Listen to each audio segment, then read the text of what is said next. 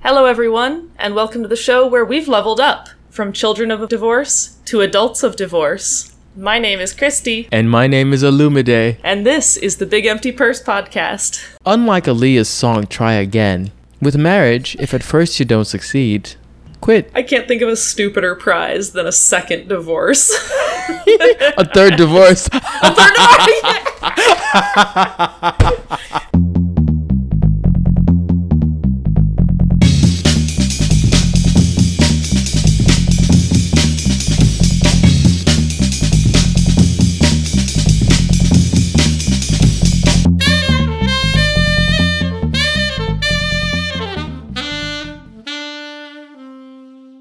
so, Illumide, what have you been up to since the last episode? uh, I need to find a new phrase, but I will say it this week because I really am going through it. I'm back on my bullshit, my regularly scheduled. bu- I'm back on it. The struggles have switched gears. To say it a different way is my commute has gotten worse. Yes. My commute has gotten significantly worse, and the price of gasoline has risen. Like our Lord and Savior on the third day, it has risen. So yeah, the price of gas is, is way up. My, my commute is so expensive now, and the traffic, the fucking traffic. I can complain about the traffic until I die. The traffic on 95 is some bullshit. For those of you who have been doing this commute for years, how are you people doing it? If somebody said they offed themselves because of having to sit in traffic on 95 for their commute, I'd be like, that tracks. Yeah. That fucking tracks. It's horrible. That's, it's a, fuck- that's a reasonable response. yeah, it tracks. It fucking tracks. Sitting in traffic on 95 is a nightmare. Oof. And also, it's hot. It's hot. It's hot. It's hot. It's fucking hot. I need fall to come around the corner because I don't know how much more. Like, it's only fucking. And summer hasn't even begun. So, like, Yeah, I was gonna say, you got a minute to wait. besides my regularly scheduled bullshit, I did consume some content. Let me rephrase that. I consumed a content. One. A singular content. In fact, I consumed some discontent because that's exactly what I was when I watched it. So I finally went to I, I went to see the uh, Doctor Strange movie. I don't remember the name. Like it has some name that I don't even fuck with. I went to go see the Compendium of Ashanti, the recipe book of Ashanti, the Bible of Ashanti. You know what? It actually wasn't a bad movie if I'm being completely Mm. honest and I'm being very um fair. But of course I'm not honest. I'm not fair, and I'm definitely not reasonable. so I'm going to say it was garbage. It was fucking garbage. And the reason why I'm judging it that way is for those of you who still want to go see it, I think you should see it. But I'm sick of now that I've seen how well a movie can be done with the metaverse theory and that kind of thing. Mhm. Every other movie that comes out that does not do it extremely well or at least passable gets a chop from me. Mm. Without spoiling too much, this movie tried to do that. It was garbage. Garbage. Ah.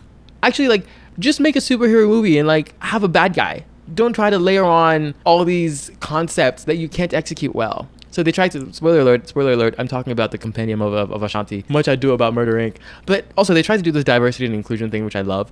But, like, there's a character, Mhm. and there's, like, oh, this character has two moms. Bam, the end. Like, I love the representation, but those two moms did not appear in more than one scene, and that scene they were in it for. I'm not kidding you. They were in there for a fraction of a second. It did not further the plot. So why even mention that this character has two moms? Like, if you're gonna do it, do it. It was bad. It was bad. It was bad. I'm getting Marvel. You've done some really good movies, but this one, this one. Mm.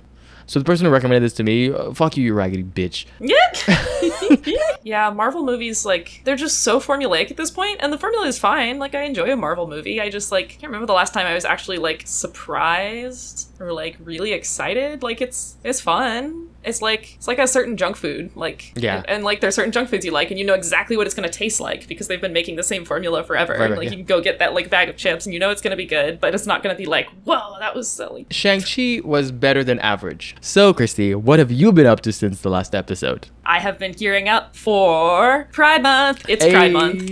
I'm ready to shove it in everyone's face. It's Pride Month, and I am I'm hype. Same. Same. yes, I've been using Pride Month as an excuse to do too much shopping for both like two categories of things. Like one, really stupid joke pride things, and two, hoe clothes. Like We can never have too many hoe clothes. Any excuse to be Mm-hmm. outside and floss, I'm doing it. I also have some floss. I've got like a it's a crochet like rainbow top, big air quotes top. It's like a a like crochet dishcloth with a string on the top and a string on the bottom to tie it onto you. I also am going to use Pride Month to blame anything that goes wrong on homophobia. So this week in what is homophobic? Respiratory illnesses. Respiratory illnesses Is officially homophobic. is homophobia because I am sick again. I am sick again. Another one. Another DJ. Khaled. yeah, they just keep coming. Ah, yeah, I can't even scream because I'm gonna lose my voice. But yes, after spending a lovely 10 days in quarantine and somehow not getting COVID from my husband, I was out for one Memorial Day weekend and am now sick again. I don't think it's COVID. I'm testing negative, but it's some motherfucking respiratory illness. And listeners will remember I got strep throat and then got a cold and then got stuck inside for COVID and now I have some other bullshit and I'm calling homophobia. Yes, that's exactly what it is. I'm s- sorry to you. Yes, whatever this respiratory illness is, is definitely homophobic. I concur. Good. I'm glad that's settled.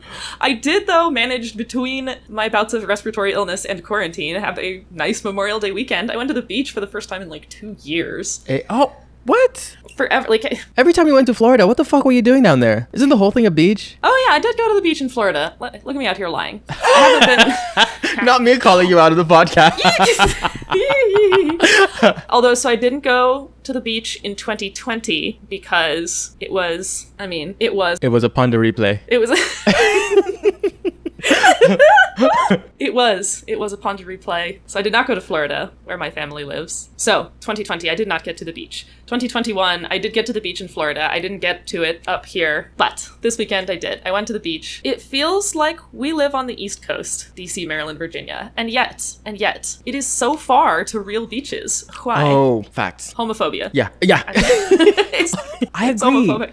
I really agree. Like even the the beaches that are in, in Maryland, which do I guess we have I guess we have Eastern Shore. Is that even a beach? Yeah. Yeah, Yeah. even that one is like three hours away. Um, Virginia Beach is like three and a half, maybe four. Yeah, Atlantic the nice City. beaches in Delaware, like Rehoboth or Long Lake. Yeah. So I went to and took a chance on a Maryland like bay sort of beach, and it was all right. It was nice. It gave me the beach vibes I was looking for. It was Sandy Point Beach. It was like right near Annapolis. The sand was. A, this is just Really? discuss the stupid detail. Yeah, it was actually all right. I've never been there. Oh, shout out to Annapolis. We should go. We should go. How long did it take you to get there? Like 45 minutes. We did then spend another 30 minutes waiting in a line to get into the parking place because they had to like Yeah, everybody has the same idea. But that was on Memorial Day. It was really close. We should go. Like, actually, we should go. Oh yeah, I'm down. Um, Honestly, I'm down. I like anytime, any fucking time, I'm dropping anything that I'm doing to like, because hopefully I won't sunburn. Shout out to being black. Anyway, Sand is like weirdly orange. This is such a random, minute detail. Sand was really, really orange, like orange stained things. I don't know why that is. Otherwise,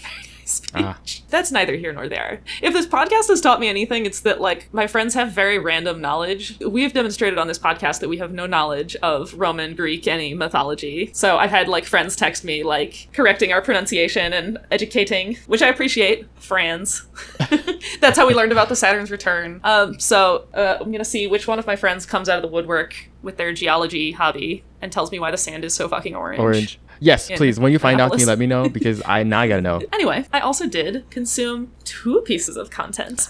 Contai. What's the plural of content? It must be a good week. or a bad week when you're stuck in quarantine with respiratory illnesses. Oh, we hate to see it. But I, we watched the show uh, Outer Range, which is a new show on Amazon Prime. It's a sci-fi show. Stars Josh Brolin is the big name attached to it, but it's this family that lives on a ranch in Wyoming, and weird sci-fi time travel things start to happen. So, not to give too much away. Th- That's the basic gist of it. Mixed feelings. Mixed feelings. Overall, I enjoyed it.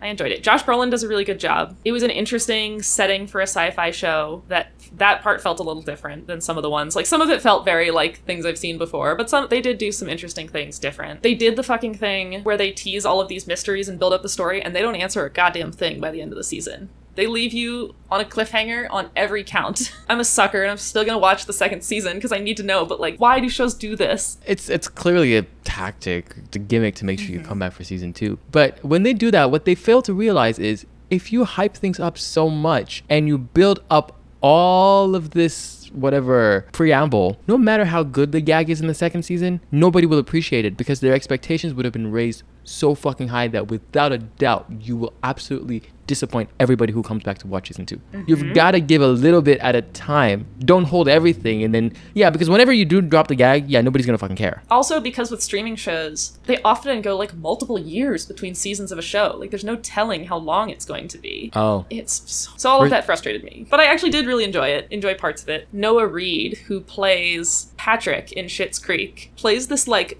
unhinged character who's like clearly not all there. Like one of the things the character does is just sing. Like the character's uh, like just full chest singing, no matter what fucked up thing is going on. I won't spoil too much, but there's a funeral of someone close to him, and the they, they start the funeral scene, and he's just standing beside the casket, just like s- karaoke singing into the microphone. My lover's got humor. it's the giggle at a funeral. Honestly, though, they could have hired me for this role, and I wouldn't even have to act. The thing is, like, those are two completely different characters. Though, like the the guy who plays Patrick on Schitt's Creek, like playing Unhinged. Yes, Yeah, yeah. Shout out to him for having the range. like the algorithm is right a lot of times, but it feels like a show that was written by an algorithm, and the algorithm was like this group of people likes this, this, and this things. You know what? And I think you've just cracked the code of Netflix. I'm assuming this show is on Netflix. No, this is Amazon Prime, but Netflix is notorious.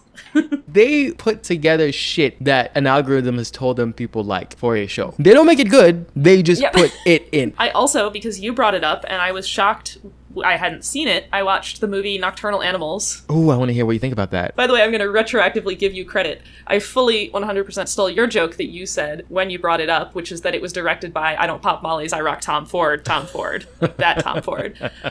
I was telling my husband we should watch it and said that, and it took him out. took him out. I didn't even have time to tell him that I was stealing your joke because he, he needed medical assistance. he was like, he was like, why is that what you would think? So for those who haven't seen it, Nocturnal Animals is a drama movie directed by that Tom Ford, uh, starring Amy Adams and Jake Gyllenhaal. It was good. I enjoyed it. It wasn't like my favorite movie, but I, you know, if I'm being picky film critic, I can find some things I didn't like about it. But overall, I, I enjoyed it. It was a very stylish movie. It was interesting. You always know a movie's gonna like it's gonna be either really good or bad when you start to like you Google the movie name and it suggests like movie name explained or movie name ending. Uh, yeah, it's yeah. like this is either gonna be good or really frustrating. Yes. Amy Adams plays a woman who is like unhappy in her second marriage, and she has this like mysterious first Speaking marriage of that was a long time ago. I know, foreshadowing. So her ex-husband, who she hasn't talked to in like more than a decade, writes a novel and sends it to her. And the movie is her. She's reading the novel, and they basically like play out the novel in in movie form. So it switches back and forth between her life and her reading the book and this novel, which is clearly inspired by some things in her and her ex-husband's relationship. But the the novel story is like a guy who is like on a revenge thing. I don't want to give too much away. This guy who's like on a quest for revenge. So, are we gonna play a game today? Yes. Let's play a game. So today we are going to play trivia. We're going to play divorce themed trivia. we better get every point on this one. so where does the United States rank in countries around the world in divorce rate? With one being like highest divorce rate. Where where does the US rank? I would say number one. Actually, yeah, that has to be one number one. I can't think of any other country. It's got to be high. Yeah. Like I'm sure ours is high because people are both unhappy and actually have enough rights to like get divorced. Right, right, right, right, right. It's it's it's, it's the a right part I was thinking those. about.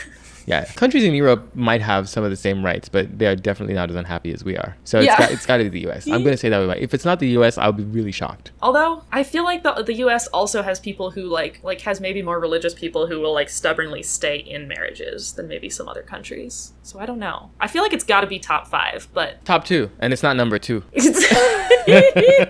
you say number 1, I'm going to go with 5 based on nothing. The answer is 10th, the 10th highest divorce rate in I'm the world. fucking shocked. Are you serious? What's the number one country? the number one country in divorce rate is Luxembourg. What is happening in Luxembourg? I do know somebody who got divorced who used to live in Luxembourg. Yeah. But really, number ten. Sorry, can you just write? Is there a list that you can run down? Because I want to know what the top nine are. Watch the 1st Let's nine are see. Europe. Let's count down our top 10 hits of highest divorce rates. at number 10, we've got the United States of America. Coming in at number 9 is France. I knew France was gonna be high too. That's true. Yeah. Number 8 is Cuba. Cuba. Shout out to Cuba. Cuba. Those divorce numbers. Hey. Oh, yeah, I guess I didn't say the numbers. So, oh, wait, this must have changed since I got this trivia question. Okay, change up. We're still wrong. US is still number 10. But. Luxembourg is now number six at 60%. So now it'll be, now, now I'm building suspense for what's actually number one. Spain is number five with a divorce rate of 63%. The Czech Republic is number four with a divorce rate of 66%. Hungary is number three with 67%. Portugal, number two at 68%. And cracking 70 at 71%. Number one top divorce rate in the world is Belgium. Here is the fucking thing. Here's the fucking thing. Mm-hmm. Here's the fucking thing. This is some bullshit. More than two thirds of the people who get married in these places are getting divorced. To what fucking end? And this is the thing. I feel like the statistics should stop counting. If you have been involved in a marriage and have been divorced one time, they shouldn't count you as divorced anytime after that. It's not the same. You know what I mean? Kind of like Elizabeth Taylor who got married three times. Yeah, no, like what if you've been involved in a marriage that is dissolved, we don't count you ever again. Yeah, Yeah, because like, what is this got to Yeah. catch them all bullshit? Where, what, if I get married ten times and I get divorced ten times, I'm screwing this number. Yeah, here I've got I've got the statistic up since I was looking for trivia anyway, but in America the divorce rate for a first marriage is 41%, the divorce rate for a second marriage is 60%, and the divorce rate for a third marriage is 73%. Wow. So it is likely, it's more likely you'll get divorced a third time than it is just once in your lifetime. Yes, these are repeat offenders. That's what I was saying. We're gonna talk about this in a minute, if in case you guys haven't realized it. But like, if you've gotten divorced more than once, let me say it nicely first. Maybe marriage isn't for you. Now let me say it. If you've gotten divorced more than once, the problem is you, my dear. that is a lot. That's a lot. It's almost not even worth it at that point. It's not great odds. It's really not. Unlike Aaliyah's song "Try Again," with marriage, if at first you don't succeed, quit. Because like, if you try again, it's gonna be even less successful than the first time, and if you try again after that, it's even less successful. If you wanted to be successful, maybe just stay in your very first loveless marriage, and that is my advice. It'll it'll come up again. Let's just say I, I know some people who have contributed to that statistic. All right, question number two: How many U.S. presidents have been divorced? While they're in office, I feel like the number is zero. Forty-five was certainly divorced. Oh shit! You know the thing is, He was the- I have just blanked out the fact that we had 45. I'm so happy I live in a world where I can blank the fact that we had 45 out of my mind. Because America really do like to pretend like family values, like our president needs to be like that. That man was the least family man man I've ever seen. Yeah. That was a mess. That was A a mess. mess. My family's a mess. Like most American families are a mess. It's not like that's not representative of our country, but like Yes. they have very much acted in the past like they have to have like the picture picture perfect family to be an And they still official. do. And I'm just like, Yeah. Who said that? Who said that? Who said? In fact, that's actually how you know America's fucked in all ways possible. Because the amount of effort they put into seeming like they are a family-oriented country is kind of like overcompensating because we aren't. We really aren't. We are not. truly, I don't. truly aren't. And who, who are we fooling? It's not the case we're doing this to pretend it's to, oh, let's show, I don't know, Singapore that we are a family oriented country. No, we're doing it to deceive ourselves. And, like, we don't buy it. Like, so why are we selling it? I don't know. Anyway, more divorce trivia, please. This is very fascinating to me. So, um, the, the how many presidents have been divorced? We already clocked two. You, I, I forgot about the second one though. Thank you for reminding me. But, but I can't think of a third one. I can't think of a third one. Can't either. Okay, so we're going with two. Huh. All right, the answer is two, Oh, but we were wrong on one of the people. Ronald Reagan was divorced. was the scandal that Kennedy died and Jackie just married someone else? They didn't technically get a divorce. Oh, they didn't get a that's a scandal. divorce. He just died, and she. The scandal was that she married someone else. I got, I got that twisted. And the second person Hmm. she married, his plane went down and he died. Ooh, She married, uh, I forget what his name, his last name Onassis. Aristotle Onassis. Aristotle. Oh my God, his name was. Oh my God, I, you're not ready for this. His name was Aristotle Socrates Onassis. wow. That name though, that Greek name is so powerful, so strong. Aristotle Socrates. Aristotle Socrates Onassis. Someone's gonna hit us up and tell us that we're pronouncing Onassis wrong. Reagan got Reagan got divorced. Nancy Reagan. He was so Nancy Reagan was his second wife. Oh, that makes sense. He was married to actress Jane Wyman before divorcing and then later marrying actress Nancy Davis, who became Nancy Reagan. Nancy was an actress too. I guess so. I did not know that either. She could have had me fooled. Yeah. Question three: How old were were the world's oldest divorcees when they got divorced? You know what would be funny? One of the episodes we did this season asked about what the longest marriage was. It was something like 70 something years, 80 something years, something like that. What if that marriage didn't end in death? What if it ended in divorce? What if?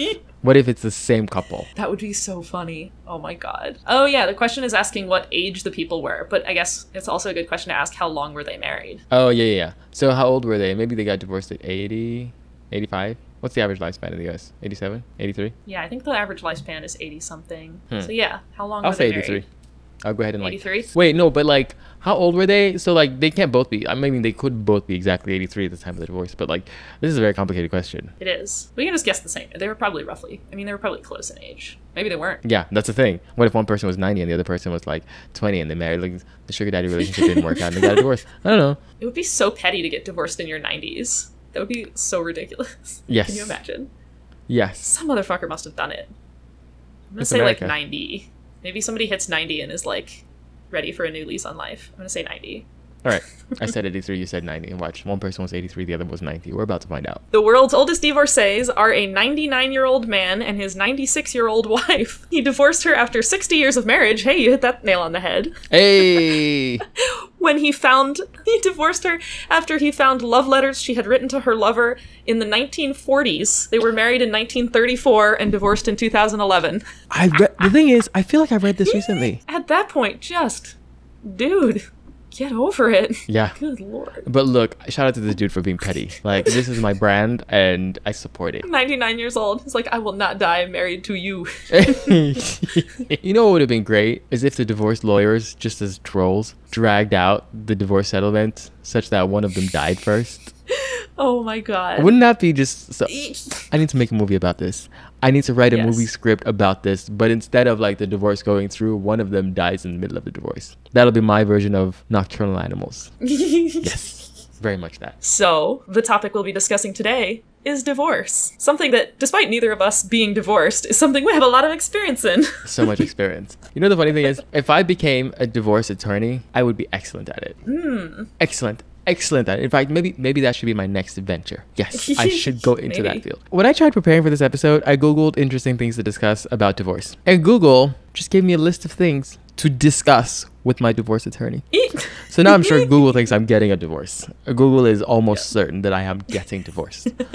You're gonna get Instagram ads for divorce attorneys now. exactly. I can. I when I do, I'm going to screenshot and I will post it on the on the Big Up Divorce account because yes, I feel like this is exactly what's happening. And now that now that we have done this episode, you also will be getting them. Your microphone is going to listen to this conversation and be like, ah, here you go. But I found out like. Which I thought was interesting is there are requirements to get divorced. One of which I, it's so weird. Like you can't just be like, oh, "Fuck this person for real, I'm out." Like legally, because in some places there's a residency requirement. Like for you to file for divorce in some places in California, you must have lived there for like a certain amount of time. Some require no less than six months. Really? Like you can't like move to California and be like, I'm unhappy in this marriage. I'll I'll get divorced now. You have to be a resident of the state for Yes, meaning at the point that you decide, "Fuck this marriage for real," you have to live there for an extra six months for you to even file legally for divorce.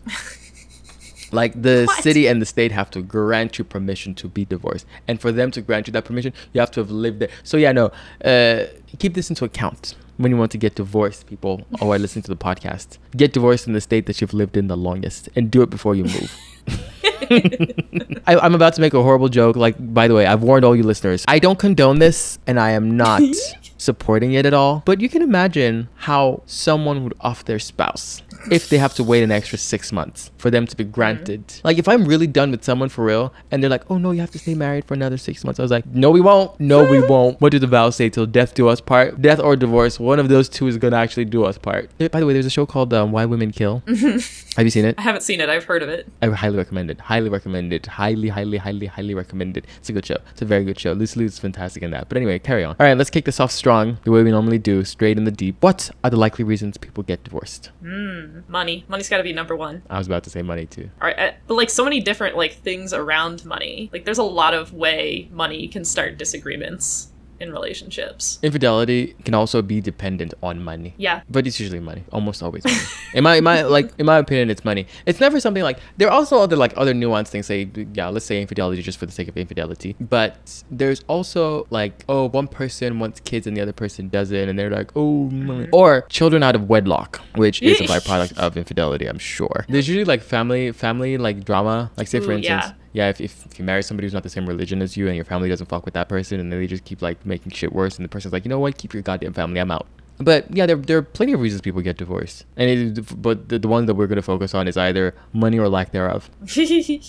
and some so many of them it's tough to tell whether it's a cause or an effect because I mean ultimately like we're going to be like pedantic about it like people get divorced because they're so unhappy in a relationship that they don't see a way to make it work. Right. Or maybe not even but they don't they're in a relationship that is not no longer functioning and they don't they they don't think there's a way to fix it or don't want to, which is fine too. But so some of the things is like are they bad with money and that led to them led to this like disagreement in the relationship or like was the relationship unhappy already and one person is dealing with it by spending a bunch or something like that like it's Ah, it's sort yeah. of chicken or egg with a lot of these with like with money with infidelity like but some relationships just like it's like once it goes off the rails it just snowballs There's also the very unlikely chance that, and this one I don't believe, where they just be like, oh, the two people just fell out of love. Which I have thoughts Yeah. about this because nobody gets married for love. Sorry, sorry.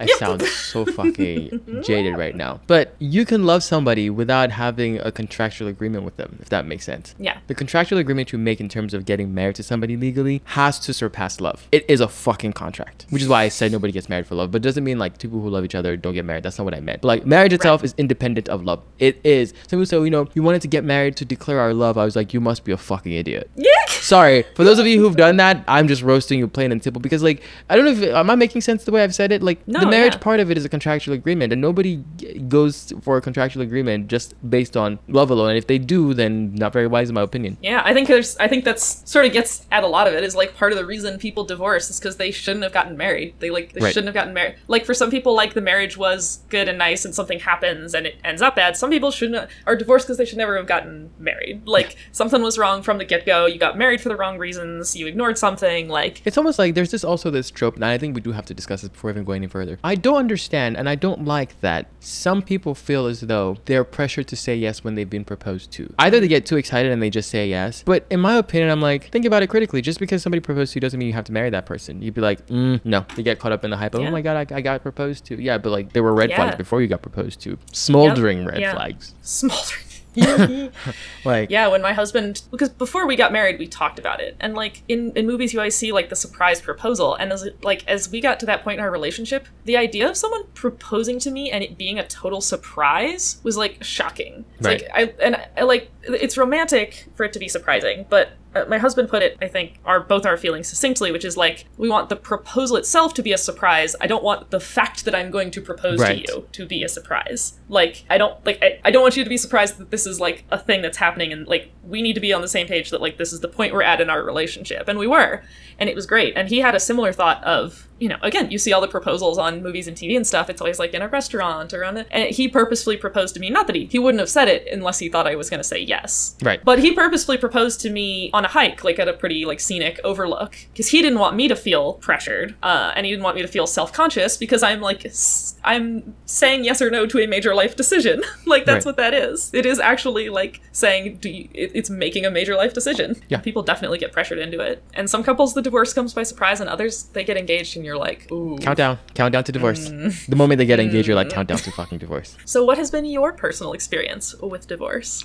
I guess if we, depending on how we define personal experience, I haven't ever been married. Shout out to me for never being married. Having a successful long-term relationship, even leading up to marriage, is not what I would call my strong suite. But we move and we always dance it out. I am a child of divorce. That is my experience. How about you? What's your personal experience with divorce? I am both a child of divorce and an adult of divorce. Same. yes, we have the experience. We have the range. The range, darling, Oh, the range. man. I am married. I have never been divorced. Roll it back. When I said I know some folks contributing to the statistics, my parents, my Mm. par- my parents, my mom has been married and divorced twice. My dad and stepmom have been married and divorced three times each. When I was growing up, so this was after my my mom and my dad were already divorced. So my mom and dad got divorced when I was 6 or 7. So most of my life they've been divorced when I was like a teenager, I'm digging around in some old paperwork and I see something with my mom's first name and a last name I don't recognize. And I'm like, Mom, what is this? And she goes, Oh, that was my first husband. I had no idea she had a husband before my dad. This is the first I'm hearing of this. I'm, and she's like, Oh, yeah, we got married in college. Um, it didn't work out. It was really short. Sure. Of course. You had a first marriage. So I go to my dad and I'm like, just chatting. I'm like, I had no idea mom was married before you. And he goes, Oh, yeah, I was married before your mom, too.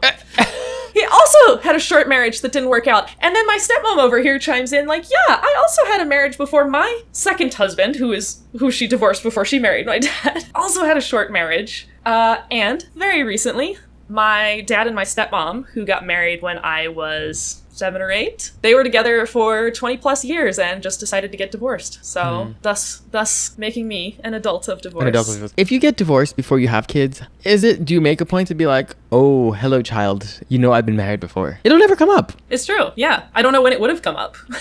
Yeah, like, it was just uh, like, yeah, it's just it's just a fact of life. It just happened. It's not a thing. The thing is, and I think th- this version, if I have to say it differently, I think our generation and the generation after us will have a lower divorce rate, not because like just because not many of us are fucking getting married young. yeah, I think people are getting married older and getting married less often. I know a lot of couples that are like very happy, extremely committed couples who are just like, no, we don't need the contract. Right. Like, not as a like, screw you, uh, just as a like, uh, don't, don't need, need it. that. Yeah.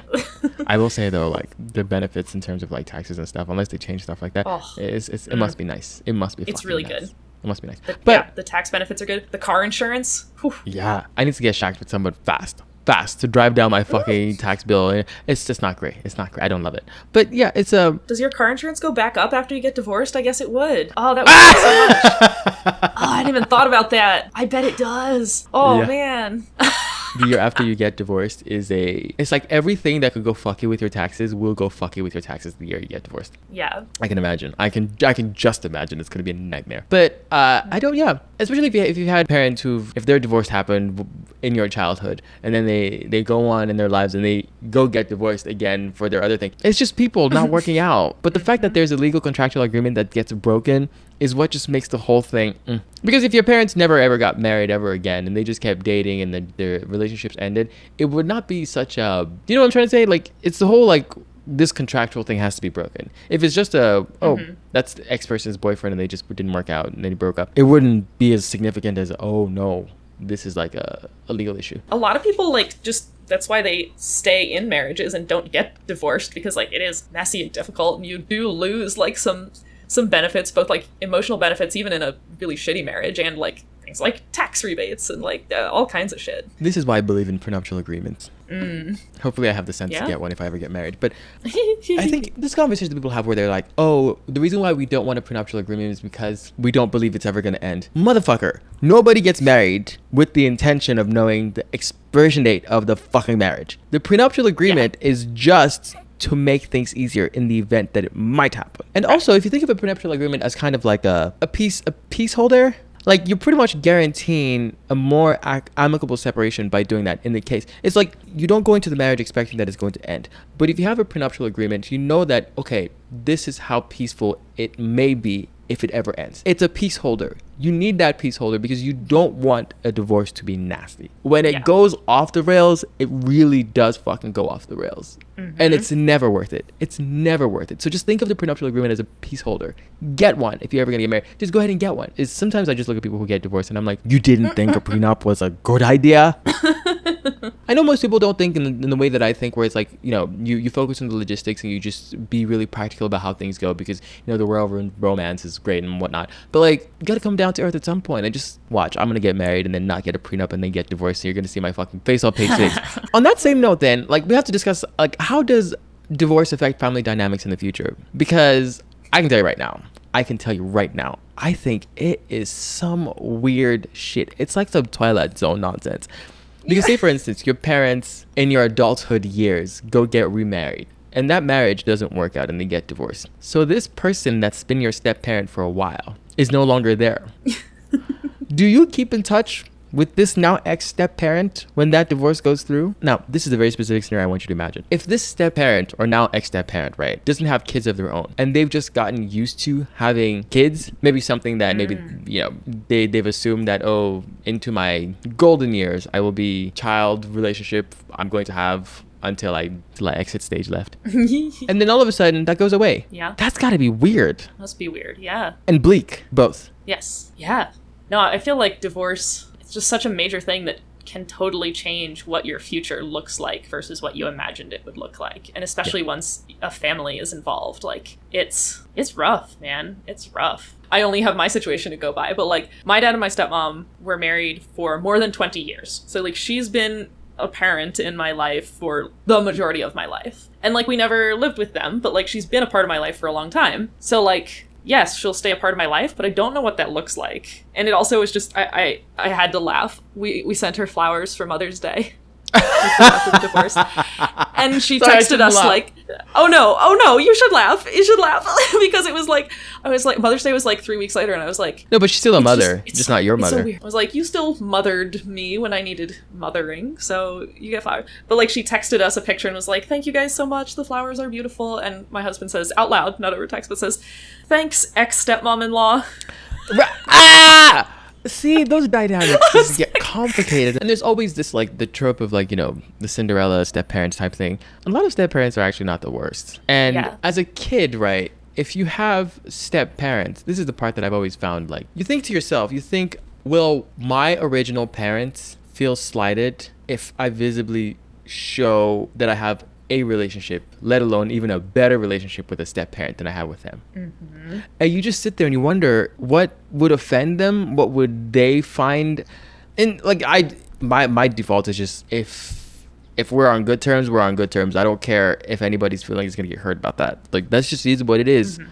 it's not it's not my fault. Yeah yeah, i'm just out here doing the best that i can. And then what happens? How do you handle it if your original parent gets jealous of the like or if, if your original parent doesn't want so say for instance you're graduating college and your step parents are around and they're excited and willing to participate in this joyous moment. And like what happens then?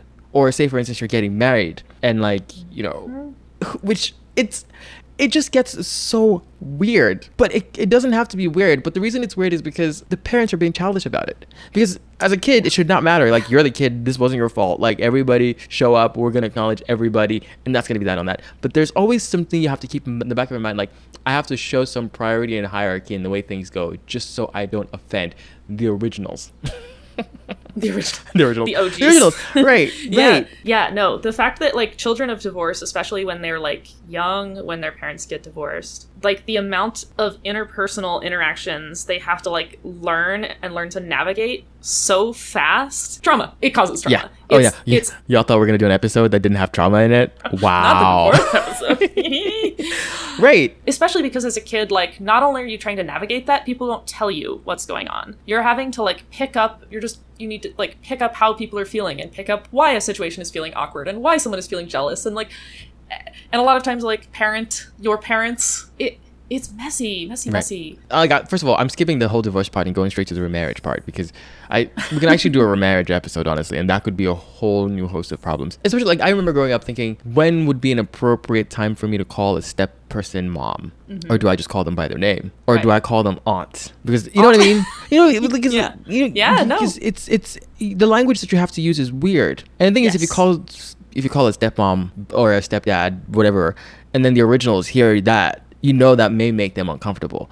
So mm-hmm. then you also have to like find very weird ways to. Co- the whole thing, I think, is just nobody addresses it. Mm-hmm. I kind of wish the parents would all sit in the same room and they say, okay. This is what's acceptable. Just hash it out. Just address the fucking elephant in the room, so the kid doesn't have to do all this mental acrobatics to figure out. Like maybe you did now, maybe one person is mom and the other is mom me, and the other one is or the other one's dad, or the other mm-hmm. one is pop, or like. And now imagine if both parents go on to get remarried. In our case, like what the fuck? What the fuck happens? yes And then you know the fact that Yeah. fucking now we like this is not even related at all. Depending on how many parents you have to just accumulate in one lifetime, and if they're all concurrent, the number of gifts you have to give to your nuclear family exponentially also goes up yes it goes up. You have to remember so many birthdays. You have to call so many people.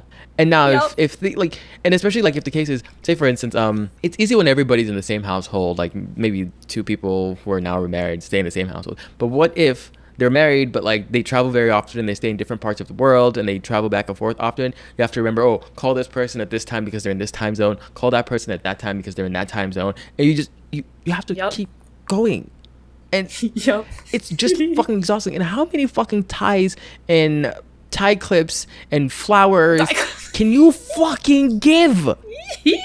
no really And you multiply that by like four or six, whatever it is. It, you just sit there like, I'm running out of ideas of gifts to give you. if you want to if you want to really make it spicy have a family where multiple generations have been bad at marriage Right. right. my i have a step grandparent and my mom has five siblings a step sibling and a half sibling as a result of that. And then all those parents are aunts and uncles with uh, various half step cousins. What? This is why we the boat that we are in is the same. Yes. And I remember like my grandma's part of the thing was there was this animosity to my granddad's other wife, mm-hmm. and the, like it just carried through all of us. Like Yeah. she she didn't fuck with th th that woman. Her kids didn't fuck with that woman or her kids. Us as the grandkids didn't fuck. Like it's just this whole thing, and you're just sitting there like we have to go greet grandpa. Why can't we eat the food that this other woman cooks? Something so petty like that, and you're just like yeah. she's not gonna poison us. Well, well, obviously I didn't eat the food, so I don't know if I could have been poisoned. But, but you just these are these are the Yeah. these are the things that as a kid you have to pick up on, and you're just like, Yep. let's all just sit in the fucking same room and hash this thing out because it, it just it, it starts to affect you. If you maybe maybe and the world is a small place. Like you could you could go out in the streets and just run into your step cousin fourth place removed whatever the fuck it is and you're like do i pretend like we're not at like like i know i'm not supposed Yeah. to fuck with you for reasons that are beyond me but like do i still fuck with you right. yeah being Yeah. being being a child of uh yeah especially like when that shit carries over for several generations is some Yep. shit man it is some absolute fucking Yeah. shit and people wonder why don't i fuck with family i was like this is fucking why it's a lot of mental work i might as well just not talk to any of you just keep a fucking level playing field Yeah. how do I say like a couple will get divorced and like when when people take sides like that it's it's amazing how like that relationship will just wreck all of these other relationships that previously were uh, fine or at least okay it, and Yeah. it'll just carry like i've definitely met people who were like children of divorce but are now like whole grown-ass adults with like adult children in some cases whose parents have already died who are still not over a parent's divorce. Like who are still holding grudges against people. Wait wait why? Why? which way? Montagues and Capulets. For those of you who don't know what that reference is, maybe pick up a fucking book. You wonder why, you know, your kid not angsty teen is not the word. Why your kid has has um has difficult time trying to figure out human interaction in their childhood. Because every fucking interaction you've exposed them to is toxic AF and dysfunctional. Imagine being born into a family where the first people you meet, you're not supposed to talk to your brother-in-law. You're not supposed to talk to your cousin, your your step cousin removed. Mm-hmm. And then you know that oh, I enjoy hanging out with grandpa, but like I can't talk to grandpa's wife or eat whatever she offers me. And then like you always have to like twist and contort and try to figure out what's happening in the room. And then your your parents look at you like, what, what the fuck is wrong? Because motherfucker, like not a single one of you. If that child eventually grows up to be a teen and they start they like they they make up their mind like, okay, I'm gonna treat everybody who comes in like a brand new person and we're just gonna rock it out. And then your parents get mad at you for and you're just like I didn't do shit. What am I supposed to do? When you when you dance it out and you come out on the other side, I think you become somewhat of a more thoughtful person just because you don't have a choice. yeah. And sometimes, like, sometimes, I mean, I'm very glad to have my stepmom in my life. Like, there are some family dynamics where you, like, look at the, like, connections and it's so wild, but it works. Right. Like, it's not like, It's not all bad. it's usually messy. It's, it's, it's honestly usually a mess. It's always messy. creates a lot of tension. Right. Yeah, it's always messy, yeah. But some people manage to, like, make the weird mixed family dynamics work really well. And, like, if a parent can manage to not be jealous, like, great, your kid has another, like, parent figure in their life to, like, help with things and uh, give them another perspective on what being an adult. But, like, mostly people fuck it up. Yeah, no. Like- They do. They do. And the one part that this part breaks my heart especially because um okay, I'll say this with my full chest because fuck it. If your step parent who came into the picture long after your relationship with your original parent was fucked. And then your parent is on some extra bullshit and your step parent goes to defend the original against you. Mm. I've had that happen. It's almost like I'm going at it with my parent. My step parent like comes around and they're they're like why would you treat your parent like that? And yada yada yada. You should have more. Like motherfucker, I was here long before you, and guess what? When this marriage dissolves, I will be here after you. So you are transient. you don't know what is the root of. The, honestly, like this. Like honestly, Honestly, imagine being a child yeah. and being in this situation, just visualizing how this thing goes down. Your step parent chastises you for not being responsive to your parent berating you. And they think that's mm-hmm. disrespectful of your parent. Not understanding that you being unresponsive is actually you trying very hard to make sure that your bad relationship with your parent doesn't spew into their marriage and ruin that. Does that make sense? Yeah. And then they interject. I was like, oh, you really want to ruin your marriage, don't you? Stick a fork in this and see what you. Do. Yeah, stick a fork in this and see what you find. If the original and their child is going at it, exit stage left. Because if they had that, uh, think about this. If that shit went south before you entered the picture, don't get involved. Don't fucking get involved. When elephants are fighting, the grass don't speak. Shut the fuck up. Yeah. So when do you think it's better for couples to get divorced versus trying to work it out? don't ever work it out. The- honestly though, if at first you don't succeed, quit. I'm not kidding about that. Like honestly, here's the fucking problem. It wouldn't be a problem in the first place if you were able to work it out. If it becomes something that you have to discuss vehemently how to work it out, it can't be worked out. It- I, I truly believe this. And save hmm. yourself the fucking heartache, pain, stress. Go ahead and amicably call it. Call it. Like, don't be nasty about it. I don't ever believe there's a reason to be nasty, which is why I think a prenup is very necessary. If it did work, you'd be able to work it out. It would not become a big issue. I think I think there are situations where it can be worked out. Oh, I wait, think just a kidding, lot just of those Before are you, like before you continue, okay, I, Yeah. I, I'm going to amend my statement. If both of you are 99 years old and 96 years old, go ahead and thug it out. In that case, work it out. Yeah, I think there are things that people can work through. Like there are a lot of things that like are temporary but can cause people to get divorced, but if you can like work through the thing like you know, maybe somebody like loses a job and it causes a lot of money stress, but you could eventually build things back up. Or if someone's dealing with something like addiction and like working through sobriety, like that can be really rough. But like if it's something that's so if it's something that could potentially be solved or like the effects could go away over time, I think it can sometimes be worked out. And I think it changes the relationship a lot. Like you have to be willing for the relationship to change. Oh, I see. And it doesn't like it doesn't it doesn't just happen. Like I think I think one it requires like recognizing that things need to be worked out well before we're like, "Oh, should we be getting divorced?" Like if you're already like maybe we should be getting Yeah. divorced, like you've waited too late and you should probably That's sorry. That's divorced. what But, I mean. If you get to that point, Yeah. you can get divorced. yeah, but like there are there are things that like where a couple could realize like if we keep going down this path, it could end our relationship. That I do think if you like are very intentional and like either go to couples counseling or like just like like change, you have to like recognize there's a problem and change things. But yeah, a lot of people will just stay stuck in marriages or stay like endlessly like trying to work it out without actually changing the things that are wrong. Hmm. Yeah, it's it's not a good thing to just yeah as bad like as much as divorce fucks with kids and families like really unhappy marriages worse Yeah. worse Does it? Yeah.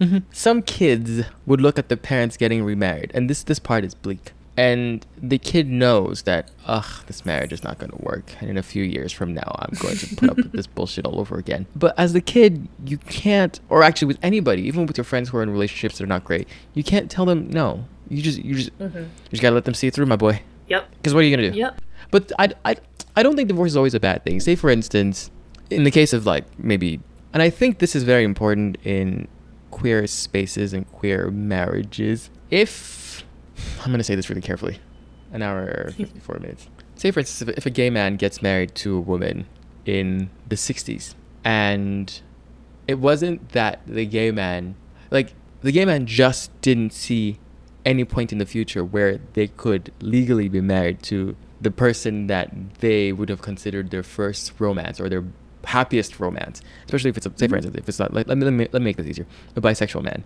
Say for instance a bisexual man who for all intents and purposes is happy with everyone but the person this bisexual man is happiest with is another man. But just for legal purposes in 1960 mm-hmm. is not able to marry that person. Now they mm-hmm. happen to have fallen in love with somebody else not the happiest relationship ever but that person is a woman.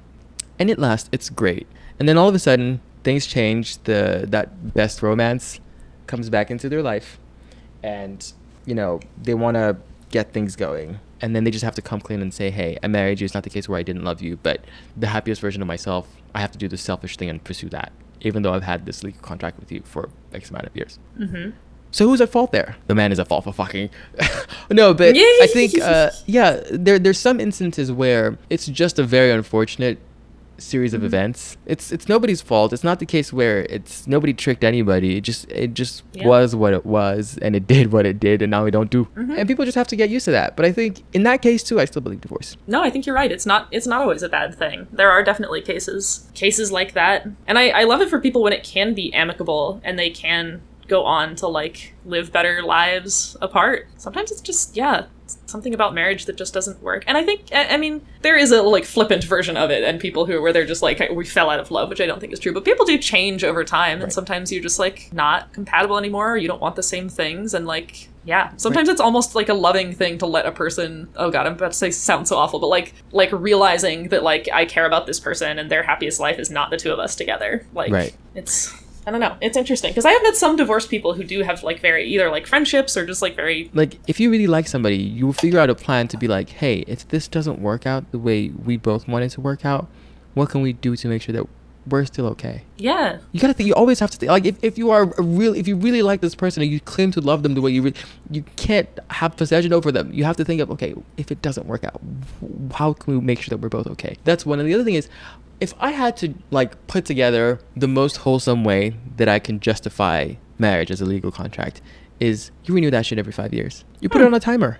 Because like you said be people yeah. staying married for a really long time is remarkably difficult. Mm-hmm. because imagine every i'm not to say well i don't believe people change. I think people adjust. But Hmm. the adjustments i've had to do on myself over the course of my life if you had met me some 20 years ago over time people change and for you to stay in sync as two separate people you'd have to change in ways that are constantly compatible with each other over the course of the whole marriage. It's hard to get it right the first time. It's hard to keep it going after so many years. It takes so much work. And sometimes it just doesn't do. It just doesn't do. Say for instance i know people who got married when they're high school sweethearts. You know back when life was quote unquote simple. Maybe all they had to do was work uh, a mcdonald's job and he had to work in his uncle's garage and that was fine you know and then you have kids and your expense grows and your kids have to go to college now if one person realizes that oh my goodness I have to stop being a dreamer. I have to be a practical person, put my head down, and try to push this rock up the hill so the kids can have a better life. And the person you married is still in the same mode of vibes. Mhm. vibes. Yeah. Yeah. like, you know what I mean? Mhm. In that case, imagine like they would have had to have grown with you, realized what needed to be done, and at every point in every five years or so, met you where you were. Yeah. Marriage should be on a timer. Every five Yeah. years, if we are still compatible, we renew for another five years. And if at some point we realize we're not compatible, we don't have to go through the divorce. We just let the timer run out. Yeah. If I had to design my version of legal marriage, that's how I would do it. I don't know why people get married after divorce. Unless you're more self aware and you go into the second marriage with very good intention and fantastic planning. Otherwise, it's a, it's a stupid game. And you will win a Yeah. stupid prize. You will. Yes. yes. That's how that works. You play that stupid game, you win that stupid prize. I can't think of a stupider prize than a second divorce. a third divorce. a third divorce. oh god.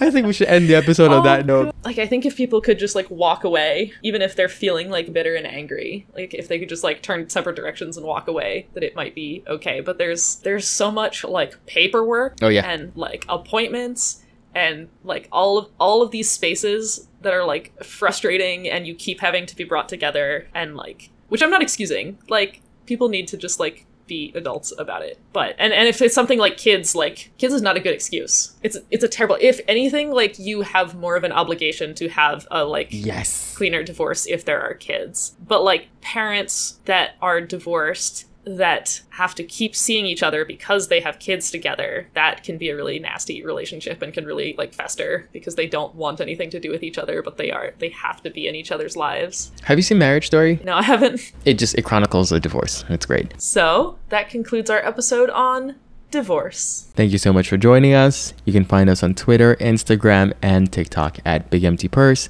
Tweet us, message us, let us know what topics you'd like to hear us cover in the future. Next week, we'll be talking about a topic that's to be determined. I could lie to you and tell you one, but we haven't decided. But whatever it is, it's gonna be great. You should show up, and we'll definitely let you know then. But until then, good luck.